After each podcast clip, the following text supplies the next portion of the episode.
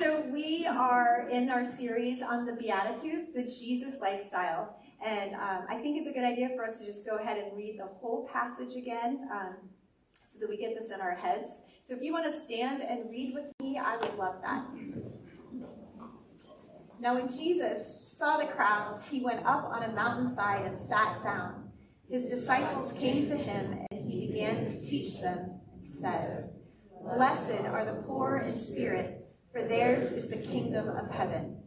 Blessed are those who mourn, for they will be comforted. Blessed are the meek, for they will inherit the earth.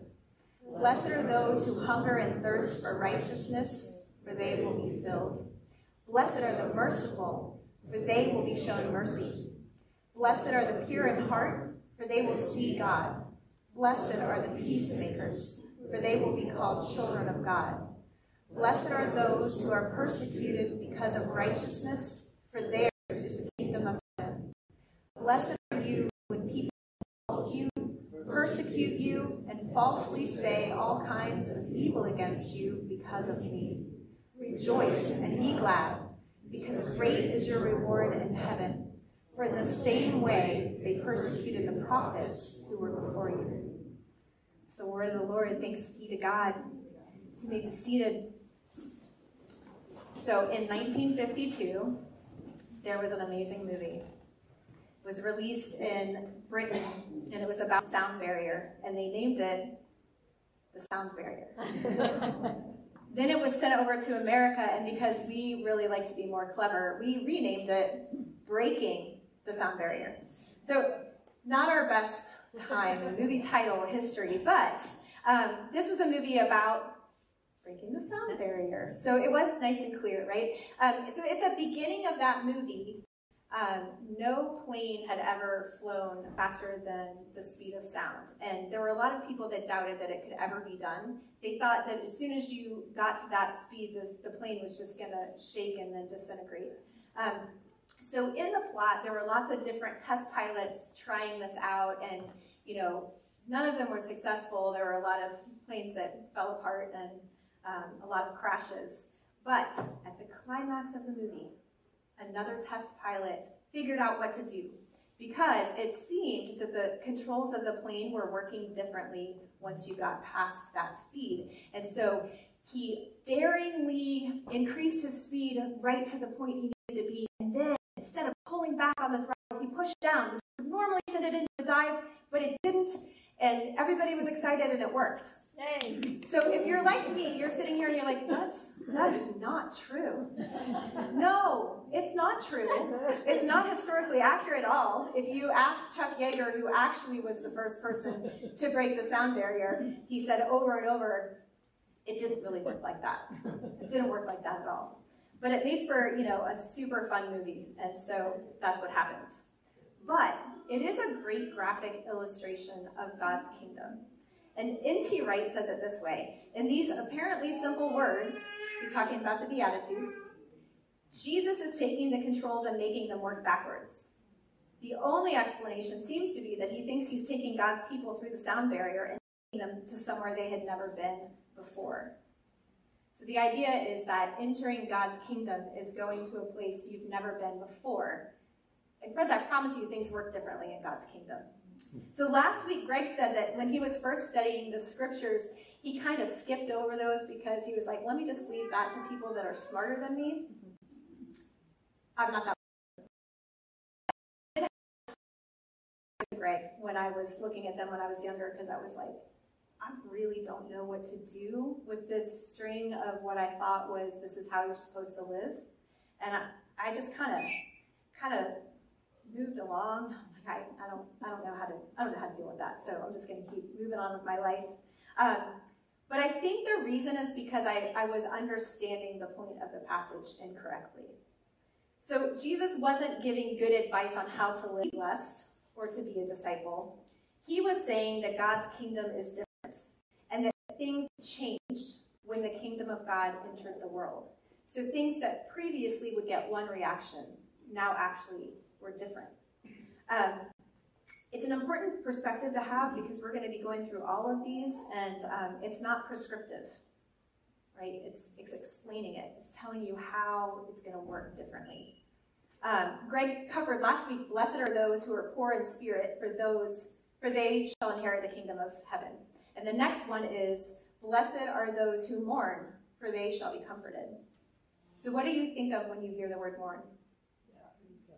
Grief. Grief. Sorrow, crying, suffering maybe. So I like to make sure that I have a complete grasp of the scripture before I stand up in front of you and act like I know what I'm talking about. So I do a lot of studying. And um, I usually look at a bunch of different Bible translations. So on this one, I looked at seven English translations. They all read exactly the same.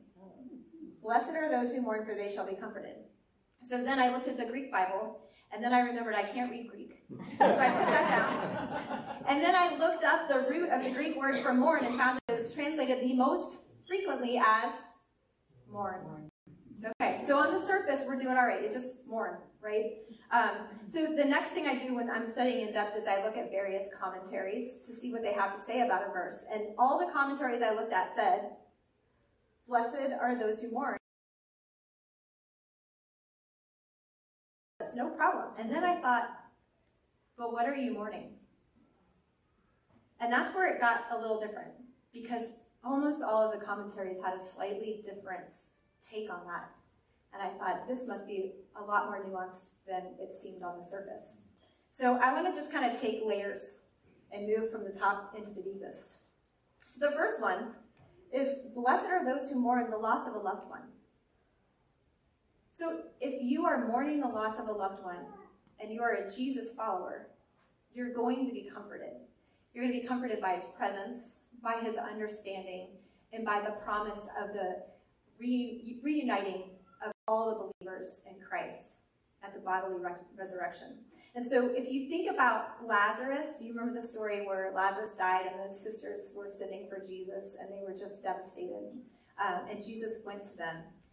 He wept, he grieved, he mourned, and he comforted them. So you can see that's the unfolding of the kingdom of God. Lord, Martha said to Jesus, if you had been here, my brother would not have died, but I know even now God will give you whatever you ask. And Jesus said to her, Your brother will rise again. Martha answered, I know he will rise again in the resurrection at the last day. So she's thinking a different kind of resurrection. She's thinking the resurrection um, that the Jewish people believed in at the coming of the Messiah in the last days. He's saying, Hold on a second. I am the resurrection and the life. The one who believes in me will live, even though they die, and whoever lives by believing in me, lives by believing in me, will never die. Do you believe this? He's giving that promise now. He's saying, this is an existing reality that you can live in, and it's not happening yet. You don't see it right the second, but it's still real and it's still happening right now. It's Jesus' kingdom. The now, but not yet.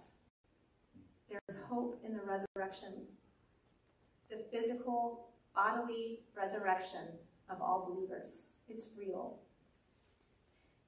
Um, when Mary, oops, I didn't put that one up there, so I'm just going to read it to you. When Mary reached the place where Jesus was and saw him, she fell at his feet and said, Lord, if you had been here, my brother would not have died. When Jesus saw her weeping and the Jews who had come along with her weeping, he was deeply moved in spirit and troubled. That's mourning. That's deep mourning. That's not, I'm sad for you. It's not, I feel a little teary. It is deep mourning. Where have you laid him? He said, Come and see, Lord, they replied, and Jesus wept. That's my, uh, my youth love that verse because they have it memorized. then the Jews said, See how he loved him. Jesus is deeply moved by our mourning. It's not something he has not experienced himself. He's been there. He's experienced it. He's moved by it. He's with us. He walks with us in our grief. He never leaves our side, and He promises us the hope of the resurrection and the reunification of all believers. So, that is the first. If you mourn, take hope in that. Take heart. You will be comforted. The second one is Blessed are those who mourn over their own sinful state. If you're mourning over the state of your sin, you're going to be comforted by Jesus' offer of new life. Because if you get to a point of being that aware and that repentant of the state of your sin, then you're ready. You're ready to reach out your hand and receive salvation. And so you're going to be comforted by that salvation immediately. Can you remember the first time you became aware of your need for Jesus? For some of you, it was a long time ago. For some of you, it was a little more recently. But when you became aware of it and you first said, Oh, I need you, Jesus. Mm-hmm. I really need you. And I can't do this by myself. And I really want you to take over here. Please forgive me. Something changed. You received new life. And I think if your experience was like mine, things changed. Your outlook changed. You received joy and comfort in place of that grief over your sin because you realized I've been made whole in Christ. So there was a, a new hmm. connection and worship for you. There was a new eagerness to hear what Jesus had to say. There was a new outlook on your life and the way you make your decisions and the way you love others. That's a source of comfort.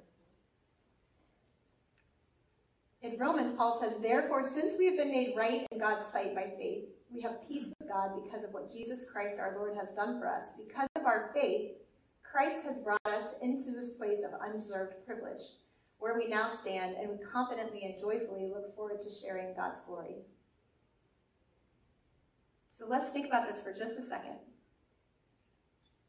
In the world's kingdom, if you mourn, you may or may not be comforted. You may have some friends that are like, man, I'm sorry you're sad.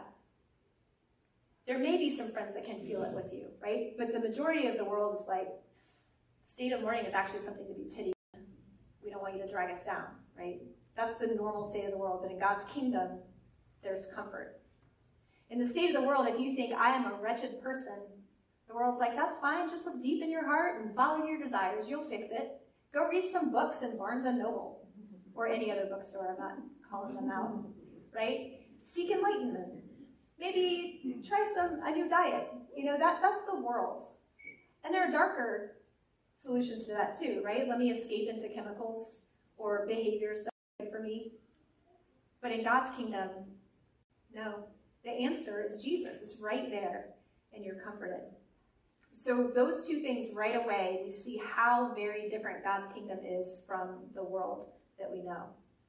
So those are much more transient conditions, those first two states of mourning. This third one gets a little deeper. Blessed are those who mourn over the brokenness of this present world and the suffering it causes. What, what does that type of mourning look like? Because for me, I know that part of the fruit of the Spirit is joy. So it can't woe is me, woe is the world, the world is broken, and, and ruminating in it. That's not that kind of mourning. It's not a hopeless mourning. But it is an intense mourning.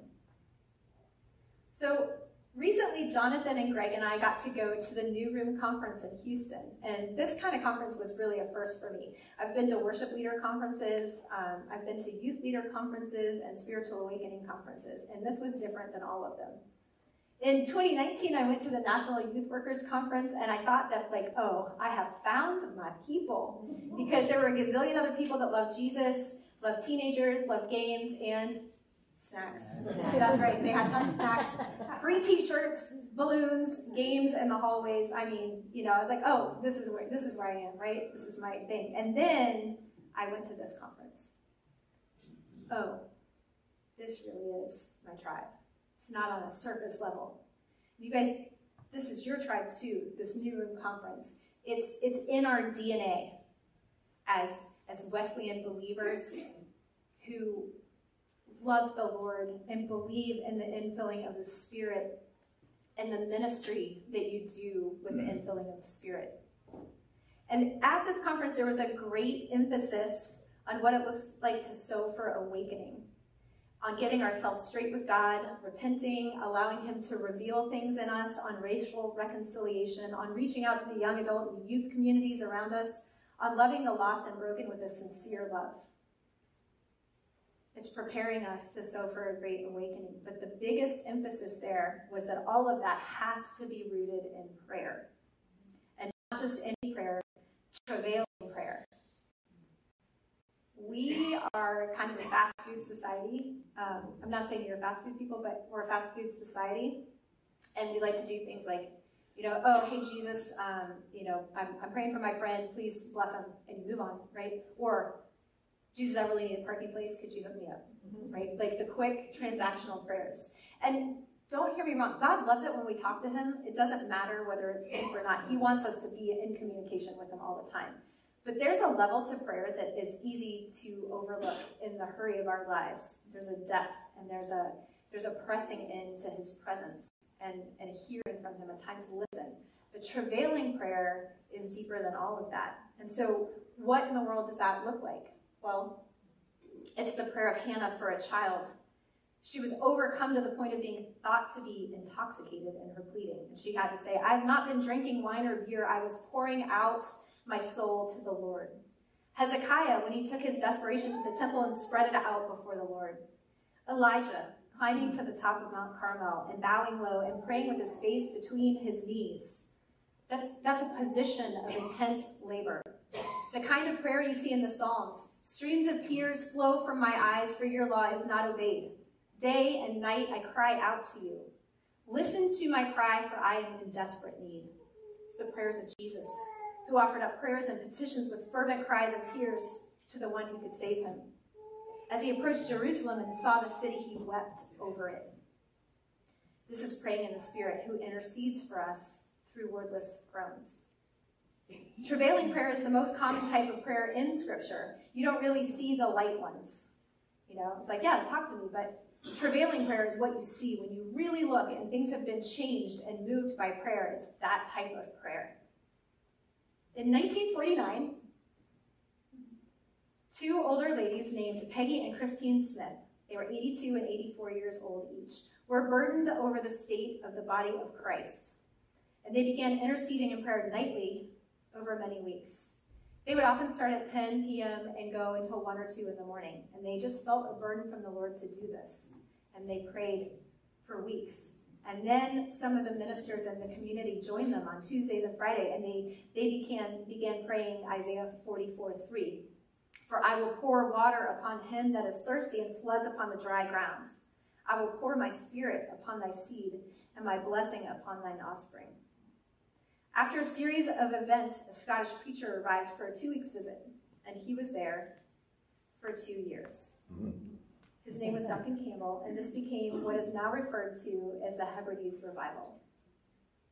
Travailing prayer, the travailing prayer of two women who felt called, led to the revival and the estimated salvation of 90% of the population on that island. That's the basis we mourn over the state of this present world, it's not because there's no hope, it's because there's enormous hope. Dive into it, you contend for it, you pray for it, you travail for it. So we need a whole Sunday probably to talk about all of the depth of travailing prayer because I, I just touched the surface and the things I'm learning about it um, make me wonder what I've been doing with my life up until this point, honestly. But um, it sounds a lot like those who sow with tears will reap with songs of joy.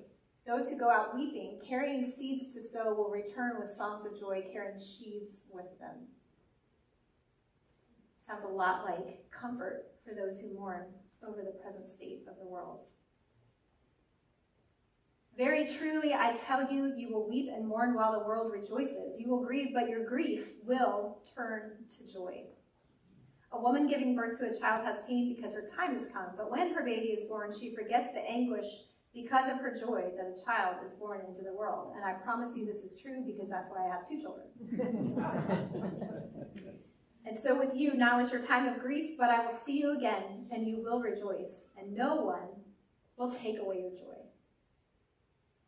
So a couple weeks ago, Jonathan um, cast a vision for our church, and it says, Our vision is to do our part to invite people to abundant life with Jesus, to renew the church, and to transform the society. And that vision sounds a lot like the vision to sow for a great awakening. Seedbed is the sponsor of the New Room Conference, and it says the church cannot manufacture awakening. We can't just schedule it, we can't put it on a calendar. All right, now's the time. Now's the time. It's ultimately a work of God and a sign of His presence, but we can sow for an awakening. We can remove impediments. We can posture ourselves to receive it. What would it look like if we, as a church, really leaned into that? If we leaned into the vision for our church, if we leaned into the idea of sowing for awakening, that would make us a completely different church in this community that could have a completely different impact on the lost and the broken and the hurting. What would it look like for you specifically? What would it look like for our ministries? What would it look like for us as a congregation to sow for awakening? How do we do that? How do we strengthen our prayer life, both as individuals and as a congregation? If you think I'm giving you all the answers, I'm just asking questions right now. How do we do that? How do we build in a rhythm of prayer? How do we make sure that when we're planning things, we're looking to that vision, that we're aligning things with our vision, and not just doing them because they're good things, but doing them because that's the one that's leading us on this path to sow for awakening. If you've never checked out seedbed.com, I encourage you to do it. There are tons of resources about this where you could probably find some of the answers to the questions I've been asking. I challenge you to take the time and the initiative to go deeper in your faith, to look through resources like this, to learn, to pray, to get together with people in our congregation to pray as a group. What would happen? Picture it. We left a very difficult situation, and I'm not minimizing that. And there are some of us that feel like we sowed in tears, and now we're reaping joy. It's true. But for what purpose? For our joy? I don't think so.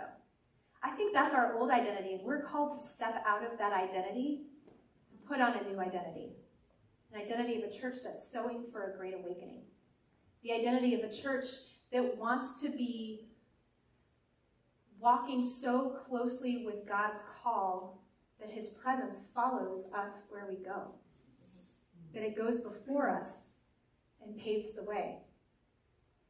Let's, let's take off that old thing that we mourned about and put it down for good.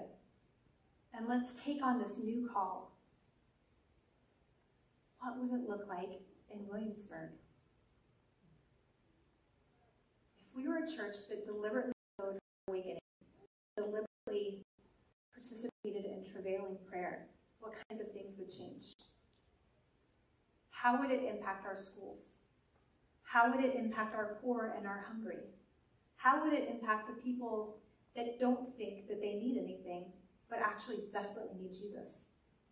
What kinds of actual societal changes would we see? What kinds of personal transformation would we see take place? Again, I'm asking the questions, I'm not giving the answers. But I encourage you to pray about it. We have this great opportunity as a new church to be unique in our DNA, to be unique in our purpose and in our focus. And I'm asking you to lean into that. Amen. So blessed are those who mourn.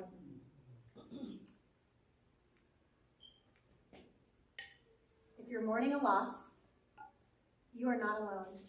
And Jesus is with you, offering hope and comfort. And he's using his body of believers to come alongside you as well, if you let them in. If you're mourning over your own sin, Jesus stands ready to forgive you and give you new life. And last week, when Greg preached about um, being poor in spirit, it was this desperation, this awareness that I need Jesus. And if you're not feeling that, it's probably because you've received Jesus. Hopefully, that's the reason, not because you don't know it yet. It goes right into mourning over your sin and being comforted by receiving salvation. So if you feel like, I'm not sure I've ever really had that sensation, let's do that today. and come talk to me after church. I really want to talk to you about that. Um, Jesus is the best thing that's ever happened to me. And if you're mourning over the state of the present world, could it be that you are called to travailing prayer, to sowing for a great awakening? What would happen if our whole church took up that call? To sow in tears and reap in joy, to sow for a great awakening. Amen. So I'd like to ask the band to come up. Um, I want to pray over us, and we're going to be doing um, two songs. We have like an extended time of worship. We have people that are available to pray over you if you want prayer. If you want to come up and just talk to the Lord about any of the stuff that, that's been stirring in you today, please take advantage of this time. It's you know it's a little tighter in here than than maybe we're So I, I, encourage you to take advantage of this time to come forward and pray um, for ministry, to receive prayer, um, and to do business with Jesus. And again, if you're that person that's like, I'm not sure I really have been comforted over the state of my sin, please come talk to me. I would love to pray for you. God, we come to you this morning, Lord, so grateful to be in your presence and grateful for the type of God that you are, for your kingdom, that is now and not yet, and that sometimes makes sense and sometimes doesn't make sense, but you're trying to teach us and we're trying to learn, Lord. I pray, Lord, that as you're stirring our hearts and calling us into deeper relationship with you, into a deeper faith and a more active faith, Lord, that you give us the strength and the boldness to answer that call. I pray, Lord, for those that are mourning the loss of a loved one for those that are suffering. I thank you for your comfort. And I pray, Lord, that you would just pour out your spirit on them right now. I pray, Lord, for those who are aware of their own sin and need to repent. Pray, Lord, that you would help them feel your forgiveness, be aware of your worship, choose to receive it. Those, Lord, that are praying the state of this present world, because what a state it is, Lord. I pray, Lord, that you would put feet to that mourning, that you would give us action because it's not a hopeless mourning, it's full of infinite hope. Teach us, Lord, how to pray. Jesus' name I pray. Amen.